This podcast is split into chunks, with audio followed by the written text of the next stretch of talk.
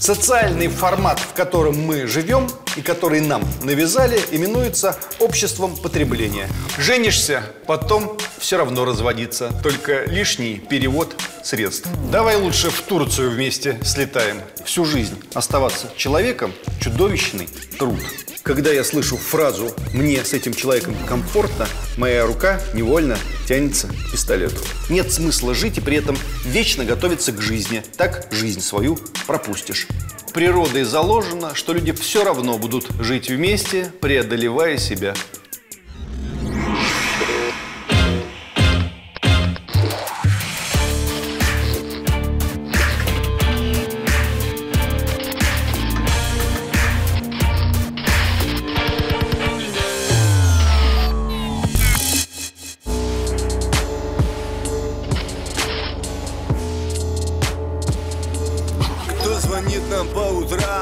Не застает в постели Если слышно террорем, значит мы достигли цели. Лай собак, вой сирен, наши ставки или-или. Если нас не взяли в плен, ждите новостей в эфире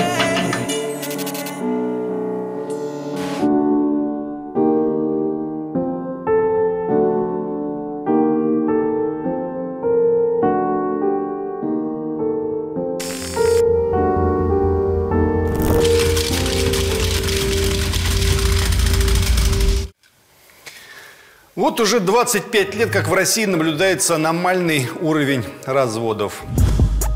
В рейтинге стран по количеству разводов лидируют Мальдивы, Россия на втором месте, на третьем государственное образование Аруба в Карибском море. Замыкают пятерку лидеров Белоруссия и США. Статистическая кривая подрагивает, но неизменно держится на высоком уровне. В 90-е доходило до того, что распадалось 8 браков из 10. По данным социологических опросов, самые распространенные причины разводов – измена, алкоголизм и наркомания одного из супругов, домашнее насилие и унижение часто в присутствии детей и нехватка денег в семье. Начало текущего года дало новый пугающий показатель. Теперь уже количество и самих заключаемых браков понизилось на 15%. Хочешь большой, но чистой любви. Да кто же ее не хочет? Тогда приходи, как стемнеет, на сеновал. То есть люди мало того, что не могут терпеть друг друга и чуть что разбегаются, в основном на первом году жизни, теперь они вообще не собираются жить вместе хоть в сколько-нибудь постоянном режиме. А зачем? И так все нормально. Но ведь нас судьба свела. Да какая судьба-то? По пьянке закрутилась и не выберешься. По пьянке? Женишься, потом все равно разводиться, только лишний перевод средств. Давай лучше в Турцию вместе слетаем. Или, может быть, даже по отдельности. А там будет настроение, пересечемся.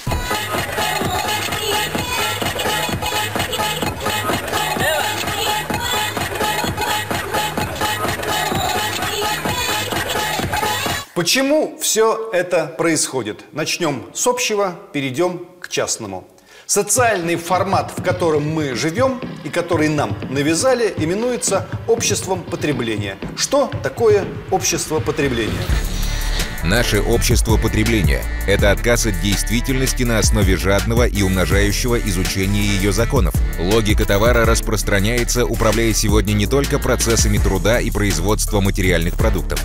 Она управляет всей культурой, сексуальностью, человеческими отношениями, вплоть до индивидуальных фантазмов и импульсов. Какая мать семейства не мечтает о стиральной машине, специально созданной для нее, спрашивает реклама. Действительно, какая мать семейства не мечтает об этом? Их миллионы мечтающих об одной и той же стиральной машине, специально созданной для каждой из них. Это когда тебе предлагается что-нибудь получше iPhone, йогурт, туалетная вода, кроссовки, мыло, автомобиль И ты неизбежно идешь у нового предложения на поводу Отчетки надо. Отчетки. Отчетки надо. Надо отчетки. Отчетки надо.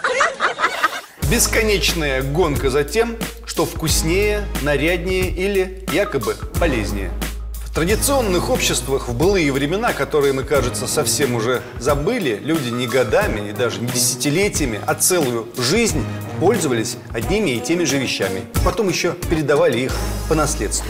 Это принципиально другой тип мышления, который создает принципиально другой человеческий уклад, а в конечном итоге другого человека. Человека, который предпочтет 10 раз починить, чем выбросить. Человека, который сберегает, а не меняет. Капиталистическая гонка сделала наш быт удобнее, спасибо тебе, буржуазии. Но в конечном итоге мы стали не наблюдателями и даже не выгодоприобретателями в этой гонке, а участниками и более того, заложниками. Если буржуазия что-нибудь новое не продает, она перестает быть буржуазией. Поэтому буржуазия бесконечно использует, насилует, юзает наши эмоции.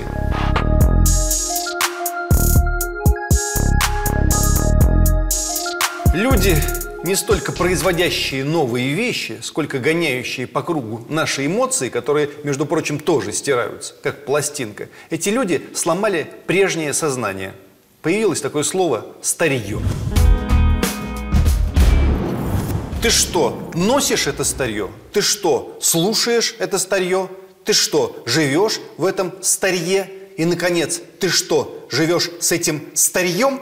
Какой смысл терпеть что-то утомляющее тебя, или даже раздражающее, или даже мучающее? Давай лучше вынесем эту модель во двор, там ее кто-нибудь подберет. А если не подберет, то так ей было и надо. Недаром она меня так бесила.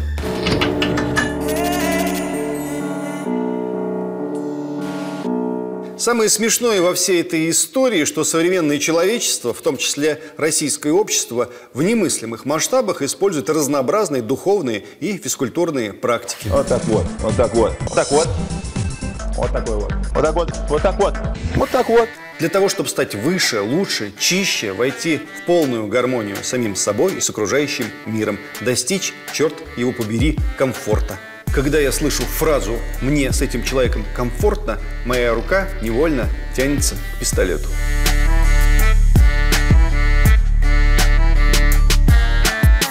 Психологические тренинги, религиозные практики, если не сказать секты, движение ЗОЖ за здоровый образ жизни.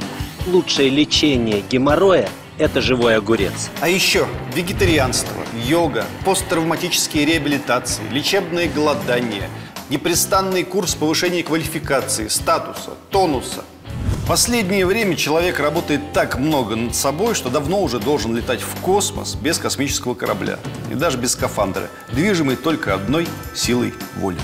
Но странным образом, напротив, то здесь, то там непрестанно встречаются люди до такой степени повысившие свой тонус, что не выходят из суицидальной депрессии. Люди, прошедшие сотни психологических тренингов и ненавидящие даже собственного кота. Люди, которые не едят мясо, чтобы понизить уровень агрессии в себе и готовые загрызть любого ближнего.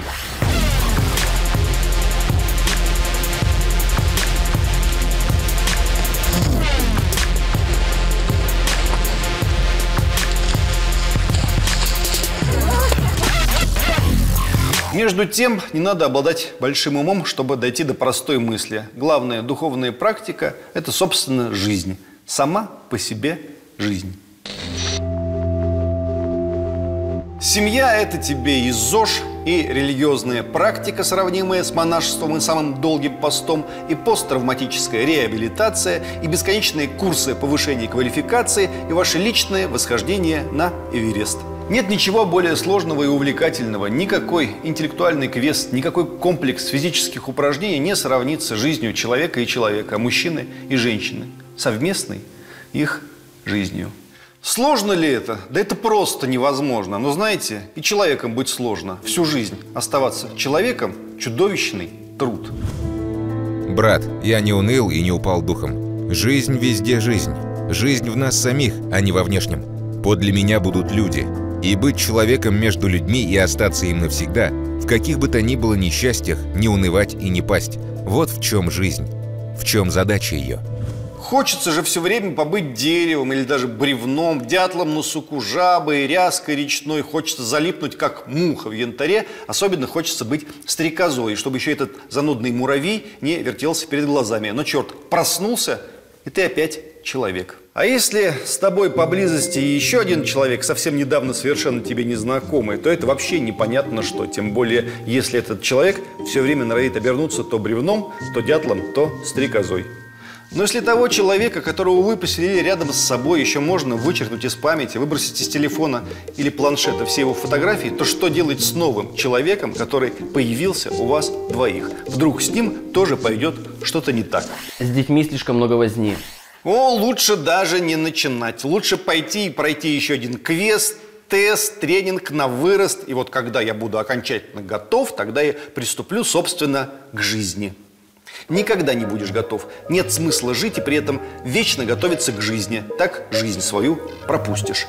Но нет, многие развились до таких степеней, что люди, приближающиеся к ним, начинают казаться недоразвитыми. Какие у нас есть мужчины, которые первые до 50 тысяч рублей. С этими мужчинами спать нельзя. Вообще, в принципе, никому. Ни одна женщина не должна с ними спать никогда. Слушайте, если вы настолько хорошо организованный индивид, научите хотя бы одного человека рядом с вами быть таким же. Может быть, стоит потерпеть его косность, его дурные привычки, его нелепые реакции. Вы же все равно не будете ходить по воде. Но даже если вы к этому стремитесь, можно попробовать для начала не ходить по людям. Особенно если эти люди – дети.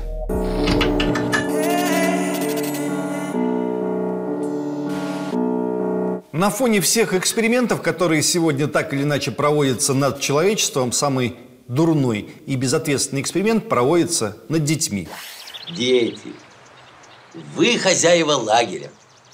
Вы Шаг за шагом, слово за слово, постепенно, неприметно, в прогрессивных кругах общества сложилась столь утешающая их самих манера рассуждать о семье примерно таким образом. Ах, зачем ребенку отец-невротик, как вариант мать-истеричка, когда он вполне может вырасти с одним из родителей в спокойной и благоприятной атмосфере. Без всех этих скандалов и неврозов, без унизительных родительских драк. В России полных семей с детьми 11 миллионов 600 тысяч. Около трети всех семей страны, то есть 5 из 17 миллионов, приходится на матерей-одиночек с детьми. Такие данные приводит уполномоченный при президенте России по правам ребенка Анна Кузнецова. По ее словам, в 648 тысячах семей воспитанием детей занимаются отцы-одиночки. Детей на опеку взяли 237 тысяч семей, а усыновили 115 тысяч. По информации Анны Кузнецовой, в детских домах находится около 60 тысяч детей. Представляется все так, будто все эти разрывы, распады и разводы продиктованы исключительно заботой о детях. Наверное, такое бывает, когда кто-то из родителей превращается в совершенно деструктивное, подлежащее изоляции лицо. Но не стоит, слушайте, не стоит делать все это ложное философствование новым социальным законом. Такого закона никогда не было. Зримая история человечества насчитывает тысячи лет, а вашему новому социальному закону про детей в неполных семьях, которым так будет только лучше, глупые 2-3 десятилетия. Но повторяются все эти благоглупости с таким видом, словно отрицать их могут только законченные ретрограды. Да это не мой ребенок!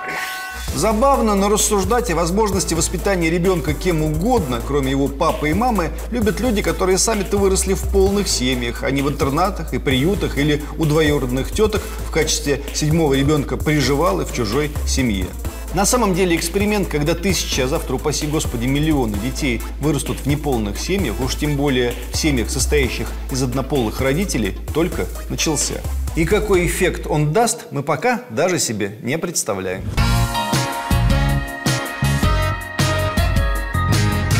Когда этот ребенок посчитает возможным кинуть и своих родителей, и собственных детей, это будет даже объяснимо. Но вообще говоря, он может кинуть и мир как таковой, всю эту замшелую, потертую, как старый футбольный мяч, планету. Почему бы и нет? Пусть принесут новую.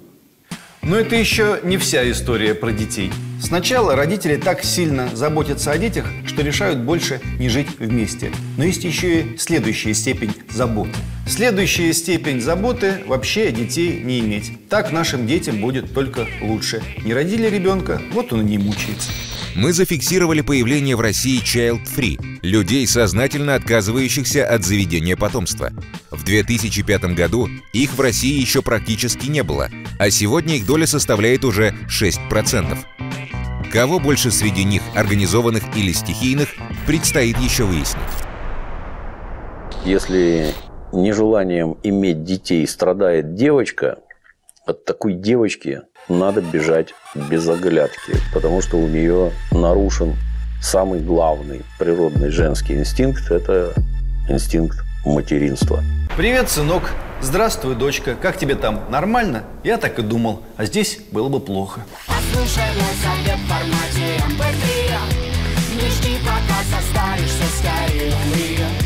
Жаль, что твои родители не чают Гори в аду, в аду Я был бы никудышным отцом, а мать твою, твою мать, лучше вообще было бы не рожать на белый свет. Но с тобой мы эту ошибку не повторили. Видишь, как мы все здорово придумали для тебя.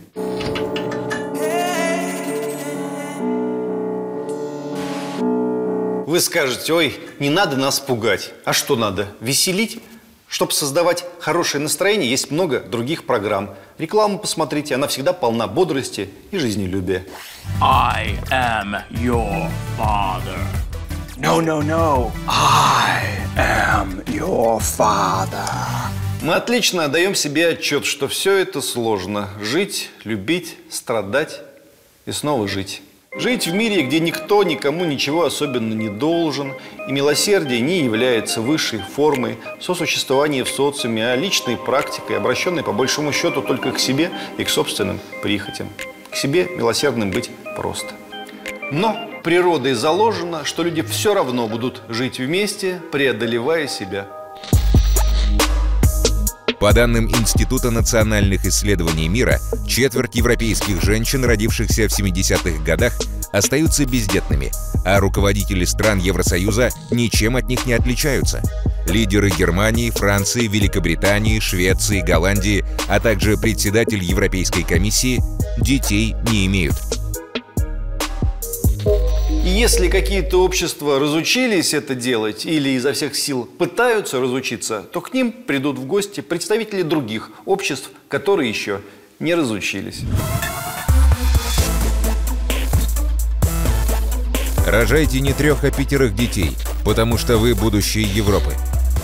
Это будет лучший ответ, который вы могли бы дать наглости, враждебности и несправедливости, которые вы встречаете.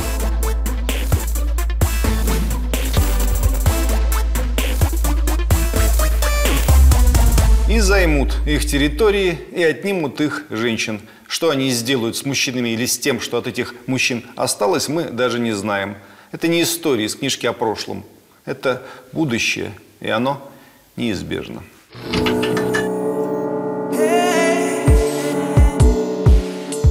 Иван, приветствую тебя. А что ты думаешь по тому поводу, что в большинство действующих политических лидеров современной Европы являются бездетными? Ну, вот в силу тех или иных причин детей у них не появилось. Это что-то символизирует или это случайное стечение обстоятельств? Не случайное стечение обстоятельств. Слишком много обстоятельств таких, они как уже складываются в некий норматив. Вот у нас нет идеологии единой, а у них уже появилась. И она такая прям тьма-тьма. Смысл жизни они определили как комфорт. Но в принципе, если так рассуждать дальше, им нужно пойти в опиумную курильню и сесть там с трубочкой. И так и жить всю жизнь, пока они не умрут. Вот, ну, к этому, в принципе, и придет. Я думаю, если, ну, если раньше, конечно, мигранты их не заставят взглянуть на жизнь иначе, а заставят ведь, заставят. И это хорошо, что заставят. В конце концов, вот это европейское безумие, пока всех не заразило, должно закончиться. Иван, а вот лично тебя, лично тебя, что побудило тебя э, в такой степени э, расплодиться? Ты э, так хотел увидеть очередное свое э, отражение, воплощение в жизни, или тебе просто сам процесс любопытен, или, может быть, какие-то есть другие обстоятельства? Ну, единственное обстоятельство, каким я руководствовался, это любовь. Потому что, когда ты любишь человека, ты не задумываешься ни о планировании семьи, не, ну, все уходит, ты же сумасшедший. Влюбленный человек – человек сумасшедший. Нельзя это анализировать э, с позиции там, здравого смысла, экономической э, целесообразности. Главное – это любовь. А что бы ты еще сделал, Иван, на государственном уровне э, для того, чтобы поддержать демографическую ситуацию. Совершенно очевидно, что мы сейчас опять вползаем в демографическую яму, которая э, чревата очень многими социальными негативными последствиями. Что ты предпринял бы, если бы ты был бы государственным деятелем? Ну, прежде всего, наверное, я бы задумался о материальной помощи э, молодым семьям, потому что многие мотивируются нежеланием вступать в брак и заводить детей невозможностью в будущем сделать себе карьеру, прокормить этих детей. То есть нужно какая-то нужна помощь. Э, помогать э, с жилплощадями.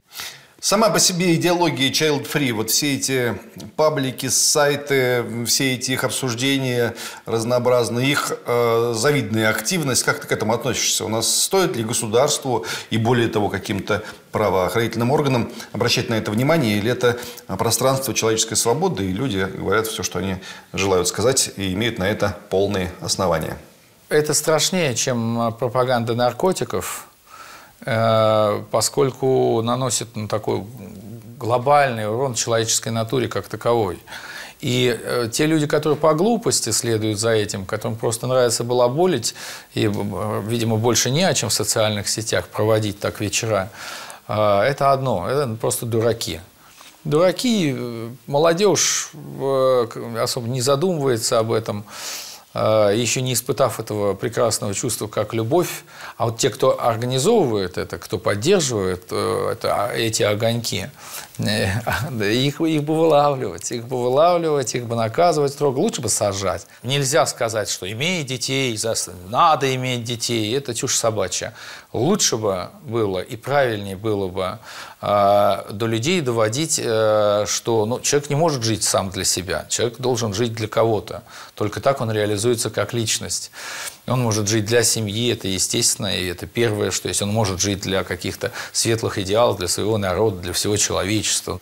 Кстати, а, последнее время очень часто говорят о том, что э, вообще институт семьи как таковой себя исчерпал. И э, через какое-то время не только папа и папа будут воспитывать ребенка, или папа и мама, но вот семья из трех, четырех, пяти человек, где две мамы, три папы там, или там э, четыре папы и одна собака, это тоже совершенно нормально для семьи. И э, мир, на самом деле, как мы видим, стремительно движется в этом направлении. Вот вопрос следующий. А есть ли шансы, что в России вот такое тоже начнет тихой сапой или прямым наездом происходить? Я э, очень впечатлился историей милой дамы американской, уж не помню, нет, помню, не американской, или немецкой дамы, которая наконец поженилась на люстре. Я думаю, имеет ли смысл вообще анализировать это с точки зрения логики как таковой? Это уж это не Homo sapiens, это не люди.